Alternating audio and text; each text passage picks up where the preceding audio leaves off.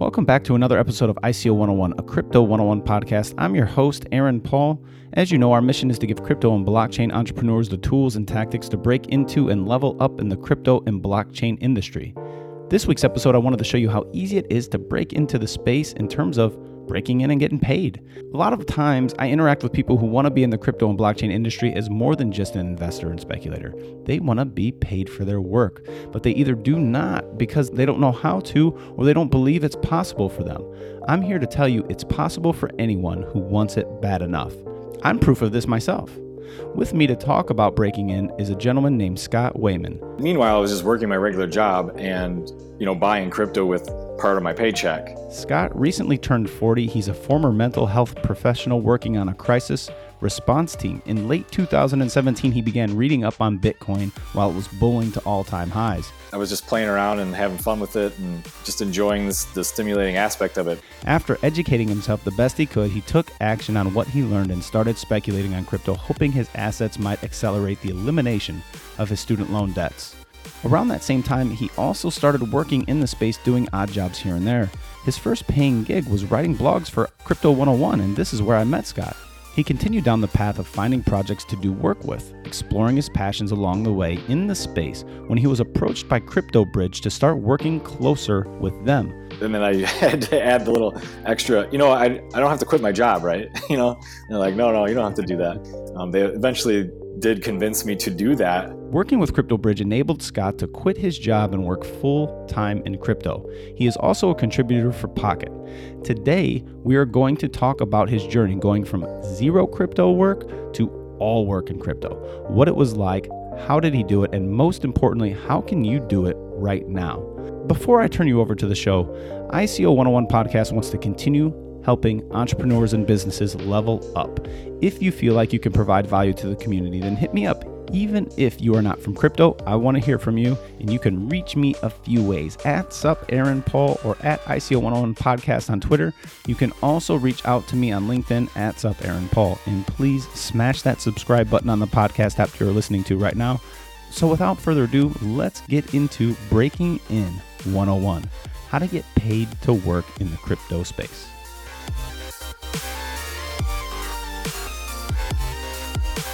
Scott Wayman, welcome to ICO 101. Hey, thanks, Aaron.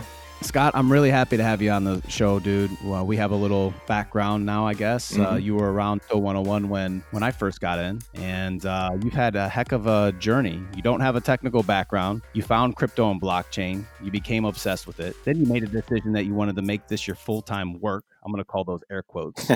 you didn't know anybody in the space, yet somehow you managed to break in. Today, what we want to do is tell the listeners about your journey, how you did it, and get them some actionable tools and tactics and a framework they can utilize to do the same as you if they choose to do so. I want to talk about how you broke in. I want to get a few rapid fire questions in. And finally, I want to end the conversation with some actionable items that the listeners can implement straight away. How does that sound to you? Sounds awesome. Glad to be here. Cool, man. Thanks, man. Man, man, I'm really, really happy you are. So, Let's start at the very beginning. And normally, when I interview a guest now for the new stuff with ICO 101, we don't really talk about the person and their background. You know, I talk I talked about you in your bio, but before you got into crypto full time, you were a social worker. Can you just give the listeners a little backstory about yourself and your journey? Sure. Um, well, I went to I went to college kind of late in life kind of went back at a later age, had tried it earlier and didn't really figure anything out. So I just quit and then did some other kinds of work for a while, but found that I wanted to work in that field and found a way toward becoming a mental health professional. And so I had been doing that for a few years and ended up with a really cool job. It was on a mental health crisis team. So I was part of a county department that was stationed downtown in a large metropolitan area and would respond to crisis mental health calls and then drive out and see people, do mental health assessments out in the street in people's homes all over the place. And mm. um, it was really stimulating and interesting. However, unfortunately, it was a very large bureaucracy and that was the yeah. part that kind of made it less and less enjoyable over time. And concurrently with that situation, I discovered Bitcoin and started reading and thinking about that and learning other things about finance and so forth. And the two factors there converging is kind of what set me off in this newer direction that I'm on currently. So I'm in the space for, gosh, I don't even know how long now. I must be in, when did I come into the space? 2017 in the summer. Mm-hmm. And when I came to Crypto 101 in, I believe it was the end of 2017, you were already writing blogs for Crypto 101. When did you start breaking into the space or in parallel with doing stuff in the space while you were working at your job? It was literally pretty much right away, strangely. But have kind of a history of just becoming really, really, really focused on like one specific thing that I'm interested in and then kind of going all in on it. So I sort of did that with with Mhm. this. And you know, I had just I had just been listening to the Crypto 101 podcast episodes for about a month maybe two months at the very most when Matthew put out a little call for writers. And I had, you know, I have no idea how big this podcast is. I don't know how many people are involved. Has it, how long, how it's been around? I don't know anything like that. But he said, we're looking for writers and send me an email. And I basically just paused it and I sent an email right that very moment. Cause that's, that's how you get things done. I think. And then you can just, you don't have to think about it. So I just did it right away. It was easy and got a response within a week, maybe even faster than that. And basically, he just started giving me tasks to do right away. And those were very simple things like, you know, to summarize the idea in an episode and get it done in a pretty quick period of time so that it could be released just after the audio aspect was out there. Mhm. And I was only reading about Bitcoin for the first time in November. So by January, to already be doing something actively with that industry and receiving compensation in crypto was, it, to me, I was like, what are the odds here? Like, it seemed like a big stroke of luck. To me, I was surprised I even got a response. I had no idea, but that's how all got started and uh, just continued on with that throughout the rest of 2017, 18, sorry. I think that most people, when they hear that call to action, won't do it right away. Maybe think about it, maybe have some limited beliefs that, oh, this person's not even going to get back to me. I'm not even going to waste my time. Is that your normal mindset? You're just going to do it? Or is that something that you've developed over time? Um, I think that's that's kind of my default. I've learned a lot about myself over the years, and I kind of know that, in my opinion, it takes a hundred different ideas to sort through to find that one that's really the thing that you're going to do or you're going to really focus on. And so I'm kind of all the time shuffling all these things in my head, and I don't like doing that. I don't. I'm trying to empty out my headspace, but it's always constantly filling back in with all these. You should do that. Remember this. Talk to that person. Ask this question. All those things are always happening. So when it comes to something like just sending an email to ask a question, I, by connecting with people online, it's opened many, many doors for me in the past. So I had no hesitation in doing that. What's the worst thing that can happen? Uh, no response to your email. Okay, that doesn't hurt that bad. Even a rejection Yeah. is has some respect to it. You know, no thank you is okay. I can take that. You know, so why not just send the email? I think even doing it and getting rejected gained you more confidence than having never done it before, almost submitting to the fear Uh, I agree. And, become, and, be, and becoming fear. Yeah, getting over your own self doubt is an achievement in and of itself. So that's why I would just try things. And sometimes doors open, sometimes they don't. Okay. so so uh, when did your mind shift from freelancing part time and making a stab at this full time? You know, it didn't even it didn't even feel like freelancing at the time, and I honestly probably would have been happy to write blogs for free just to do it, just because it's interesting to me, and it gives me a reason to pay attention to the episode and think about something and research a little deeper than I would otherwise. You know, if I listen to an episode, I might look something up and maybe I'll read a white paper or something, but if I if I got to write about it, I definitely will. So that's kind of how it works for me. And I, I set myself up to have to pursue things a little more deeply. And I'm basically like a creative person by default anyway. So that kind of situation just kind of usually happens for me. It could be, you know, this example or it could be a different one, totally different activity. It's always the same kind of general pattern. hmm But did you have any limiting beliefs going into this? Well, when you say limiting beliefs, I'm not sure I know what Did you feel like inadequate because you're new into the space and now you're working in the space? Did you have any fears as you said, hey, you know what? I'm starting to make some money and I've built some relationships and I think I can leave my secure job where I get a income and stack all of this into crypto, something that you're new at and something that you have to actually hustle for the work. You're, you're self-employed. Okay, I see where you're going now. Yeah, uh, I am now for the first time in my life, actually.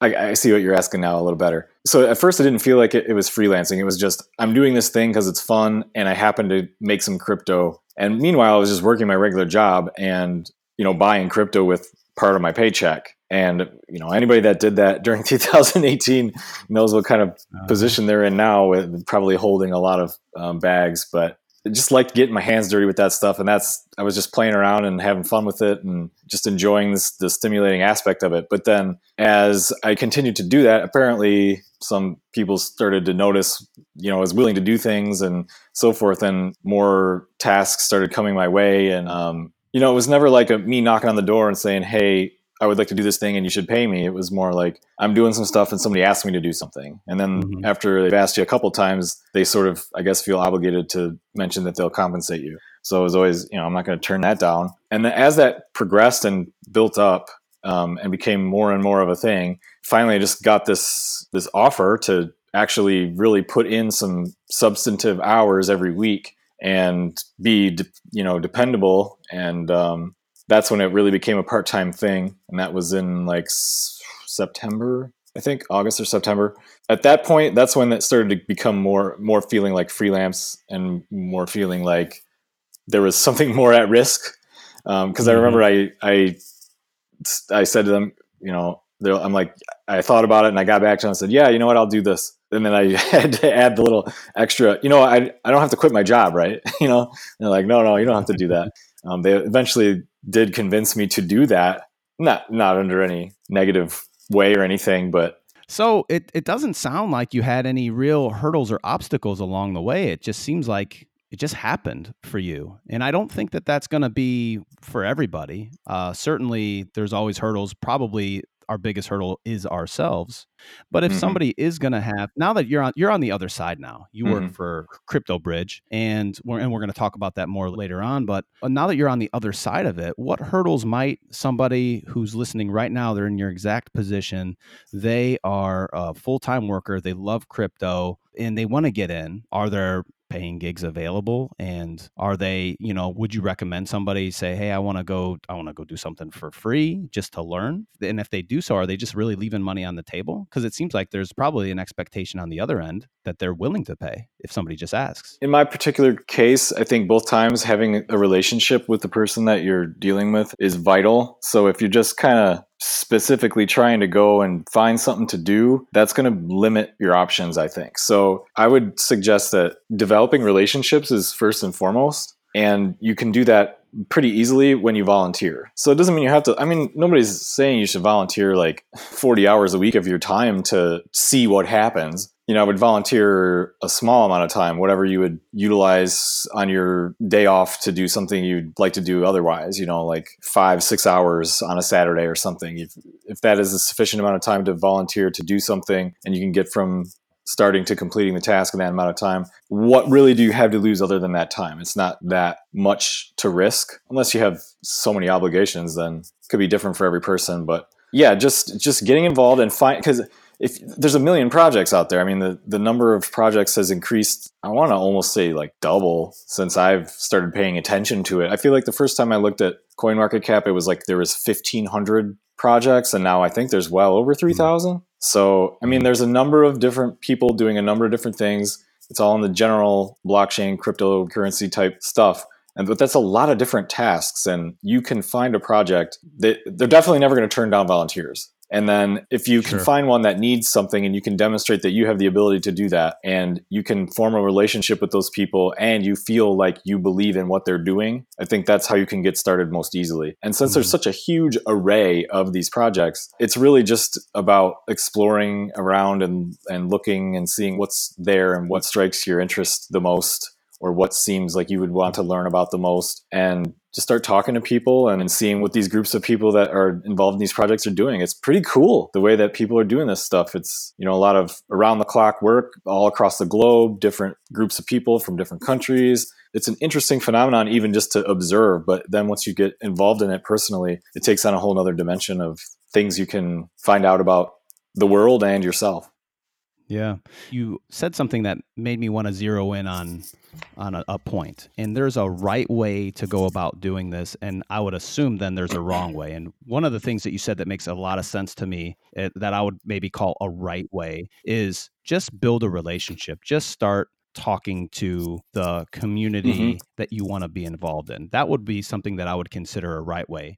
Can you give me a couple more examples of a right way to get involved in a project and what you would think now that you're on the other side inside a project, wrong ways? I would say the right way would be to make sure you do your homework and make an effort to figure out what they're actually doing. So if you just kind of show up and you're like, hey, I want to do something, you know, if you don't have any idea what the overall big goal is and you don't have any idea what the smaller goals to get to the bigger goal are, it kind of points out yeah. that your your motivations are kind of not really that pure, I guess. That's another thing I would do is, you know, just like if you were going to invest in it too, you, you want to know what you're dealing with. So you should really, really look closely at who's involved. Do they have, you know, does anybody have a good reputation? Do they have a bad reputation? Does does it sound like it makes sense? What does it look like? Does it you know do other people seem to have a good opinion of it? The people that are involved what is their attitude? What is the what's the mood of the group of people? All these kinds of things are really important to figure mm-hmm. out before you actually engage with them and it's easy to do with you know social media all the different kinds of chat programs that you can use like discord or telegram. You can quietly observe these things and not do anything and that's a huge way to get a lot of information. And if it's not going to be good for you you're probably going to know right away and then you can just rule it out and move on to the next one. So homework is one right way. What is the right way to actually make contact? I think it would be it's probably best to feel out what methods the community itself uses most. So, in my opinion, uh, Twitter is for a group of people. Twitter is not the place you want to talk to them. You want to talk to them in real time. You want to talk to them in Telegram or Discord. But you can learn a lot by seeing how their their Twitter feed is operated. Reddit is sort of like in between because it's not real time, but it can be more substantive than just like tweets are. I don't like scrolling down a big long thing that's like all chopped up, and if you click the wrong thing, then you can't figure out where you're going back to and all that. But paying attention to what the community likes to do in terms of how it self organizes, and and try to go with the flow on that rather than just incessantly tagging on Twitter one you know question after question or something. And you want to figure out the way that they talk to themselves and meet them where they are. Right would you then just say that the wrong way is the exact opposite of the right way? not doing your homework, not feeling out the community, and just doing random tags to try to get attention, but really you're just getting attention yeah. the wrong way. well, and another another way to know if you're doing it the wrong way is if no one, literally no one, is responding to you or anything like that. You're probably doing it mm. wrong. but put yourself in the shoes of other people and imagine well would they want to be accosted in this way or whatever so don't don't do that Hey man, you know what? That's just such a simple answer, and it's and it rings so true. And I bet that it doesn't always look like that. I just want to get to some real quick questions, and I want to get into some actionable tools that people can get into. Uh, so, just real quick questions. I got some rapid fire questions for you. You don't have to spend all day on it. If you want to elaborate a little bit more, you can but you, it's not necessary. The first question I have for you is what are the best platforms to talk to team members directly? In my opinion, it's Discord because of the way that the channels can be organized. It's very flexible, it's appealing to look at i think and it's just it's as deep as it needs to be so you you can have channels with sub channels and they can restrict who can post and who can't per channel and those kinds of things and you can lay them out how you like so it can be the most important stuffs at the top and that kind of thing. I know a lot of people like telegram as well. I use it because other people use it. I wouldn't use it if i didn't have other people that i needed to talk to on there but i can use that. I think it's probably but team members are on there directly though. Yeah because some teams don't use discord at all and and they mm-hmm. use telegram only so if that's their deal you got to kind of go where they are um, I don't like Telegram because it's sort of this monolithic.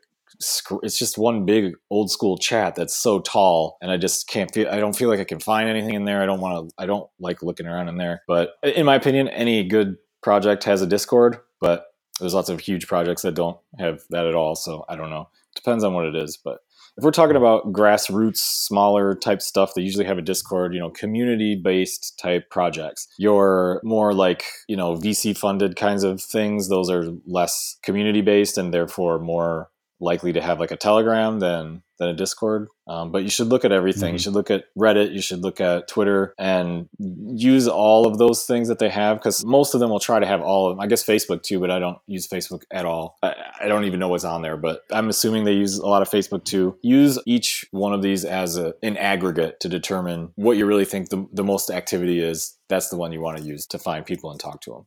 What's the best way to scout a company's needs? Well, um, a lot of times they might have if so if it has like a governance aspect to to a project, then you can look at their whatever however they post their things on their proposals and so forth. So sometimes they people just propose things like mm-hmm. I think this should happen and there and I'm willing to do it, and other times they can post things like we need this. Is there anybody that's willing to do it? And I would say that mm-hmm. would be a, a easy go to if they have that. If they don't, you can just kind of observe what the current goals are and what the tasks are that they're working on and see if there's any gaps. Especially if there's a gap that you feel like you're especially suited to fill, then that's where you want to zero in on that and go for it. So to, to be specific, um, with CryptoBridge, they released a new website in the summer 2018. But to myself and another person, it mm-hmm. was clear right away that the content had been written by someone that doesn't speak English as their primary language. So, you know, right away I was like, uh, this needs to be proofread. You know, so I just offered to proofread it. And that's kind of how that whole opportunity came about was observing a need that might not be apparent to them. Because if you don't speak English as your primary language, you might not realize how obvious it would be to someone that does speak English as a primary language. And being respectful and offering to help make it better, I think that's kind of wraps up every, a lot of the other things I've mentioned previously about how to. It's kind of all of it in one one action.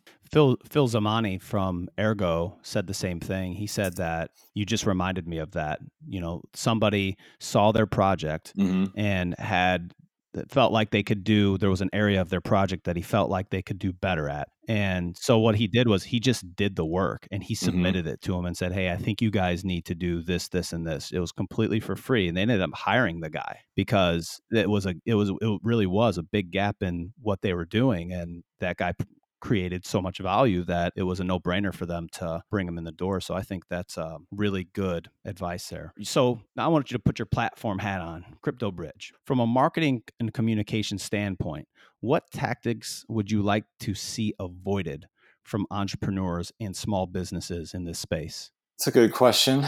Um, I feel like uh, this industry it's a double-edged sword because you know there are just blatant obvious scams that try to prey on people and they use the same techniques that quality projects use because quality marketing works. Yeah.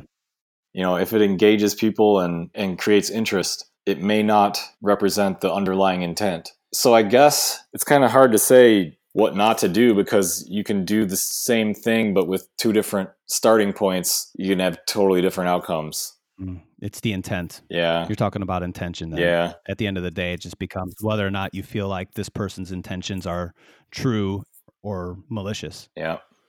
I mean, just look at BitConnect, hmm. for example, as obvious one to point to. Their marketing worked because it told a story. Join our community and invest in this project, and we'll we'll share the interest with you. And there are legitimate projects that do the exact same thing, except they're not a Ponzi scheme.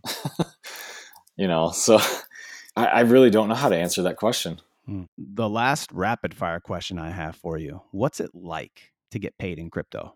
What's it like? It's pretty, uh, it's kind of interesting. It's a little bit terrifying until it's happened a few times. And then uh, it becomes less, less so with each, with each payment. What's terrifying about it? What's terrifying about it is, well, you know, you can always screw up. Once it's in your hands, you can always screw up. You could somehow like send a transaction incorrectly and then like destroy your own funds. So that's kind of scary. I haven't done that really not with money that I've earned, but you know, I've like lost wallet passwords and stuff. So I lost you. Hey, back up. Uh, I lost a little. The internet got a little bit choppy. Oh, okay. Yeah. So you, I mean, there, there's always the risk that you could do some irreversible, erroneous action involving your own funds, even when you know it has nothing to do with the the other person that sent them to you, you just mess up somehow. Um, that's a little bit scary, but I think having consistent, like a specific number of steps and things that you do in a routine fashion, that's the way to not screw up. So, you know, I'll always send a test transaction, always create a new address when moving funds around. Um, the other scary part is sort of you know, it's the first time and you don't really, you haven't really gone through the process. I practiced a little bit, but most of my experience had been sending fiat to Gemini and then buying Bitcoin with it and then sending the Bitcoin somewhere else. Whereas then it turned into sending Bitcoin to Gemini, having to trade it for USD and then transferring that to my bank account, not knowing like how long that's going to take or is that going to be on time for me to pay my bills and, you know, having stuff set up in advance sort of anticipating a wait time has worked for me but you know sometimes it's a little bit close and i don't really like that. And it's it's sort of like man i really need that trade to go through or i need you know i need this or kind of don't like that. But i think just planning is the best thing to alleviate those fears. Mm-hmm. from your perspective how does an entrepreneur get get a company's attention in the space? What can they do? What is if you were to say if you were if somebody were to call you up right now and say hey scott I have this and this strength, and I want to get into a company. What is step one, step two, step three? What is the process for me to get this company's attention and to start getting paid? I would say first step is have no expectations. The second step would be engage effectively. Find people that you can talk to that seem like there's there would be a need and engage with them effectively. Don't twist their arm at any time. Don't try to punch the door down. Don't do anything like that. See who they are, get to know them, you know, be a human being. And then the third thing I would say is to demonstrate competence. Do something that they need and do it well and just be cool about it. Just here's some stuff I did. What do you think? You know, and be prepared for no response at all. Have that be your expectation that nobody's going to respond and no one's going to care. And then if that does indeed happen, nothing went wrong.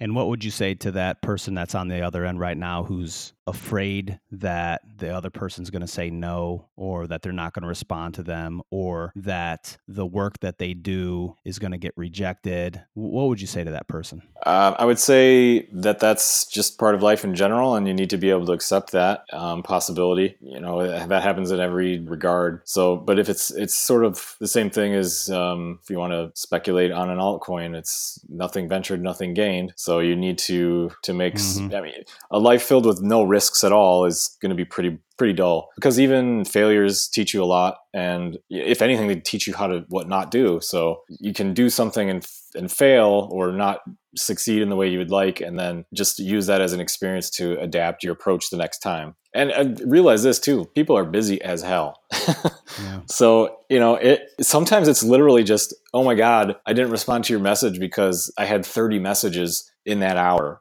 or something True. It can be stuff like that too. I mean, this is a crazy, weird thing to be involved with and it's 24/7. I mean, it's like it's just crazy. No, nothing compares to it. It's it's insanity. And that's what's fun about it, I think. It's always stimulating, it's always interesting, but it's also chaotic and chaos can work against us at times, so we need to reckon that and uh, not let it be the defining characteristic. Scott, thanks so much for being on the show. Um, where can people find out more about you? Where can they find out more about Crypto Bridge? And just where can they reach out to you and say, what's up? Really, the best way to find out what I'm up to is just to find me and talk to me. So I'm usually in Discord. That's probably the best way to reach me directly. Um, Crypto Bridge, you can go to the website, crypto-bridge.org, or um, come to our Discord channel and just see what we're doing. You can go to the trading interface, which is wallet.crypto-bridge.org, and see what's going on over there. We have some Twitter content that we're ramping up now, and I think Discord's still the best place, though. That's where you can talk. To, I mean, you can talk to the founders; they're in there, just regular people like anything else. You can talk to me; they can talk to the rest of the team, anybody. And I'll I'll link all this in the show notes. Scott, thank you very much for coming on the show, man. Appreciate you. No problem. Boom. Thank you. That's it.